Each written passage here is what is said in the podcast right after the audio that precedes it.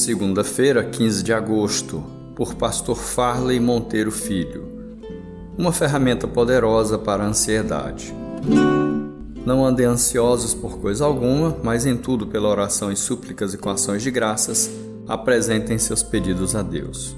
Filipenses 4, verso 6. A ansiedade é um dos grandes problemas da nossa sociedade hoje, e diante de situações em que ela aparece e traz prejuízo, é importante buscar ajuda profissional. Contudo, há outras ferramentas que também nos ajudam a lidar com ela. Primeiro, oração. Quando dependemos de Deus, apresentado a Ele nossas necessidades, a ansiedade perde forças, dando lugar à fé. Segundo, gratidão. Às vezes olhamos o problema através de uma lente de aumento de desespero. Ele se torna maior e menos visível a sua resposta. Esquecemos-nos de agradecer e ficamos cheios de ansiedade.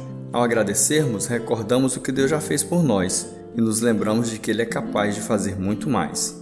Terceiro, esperança. A certeza do cuidado e do amor de Deus faz com que Sua paz preencha nossa mente e coração. Quarto, cuidado com nossos pensamentos. O que pensamos influencia a forma como vivemos. A ansiedade é como uma pessoa que carrega uma bolsa de algodão, mas pensa que são pedras pesadas, por exemplo.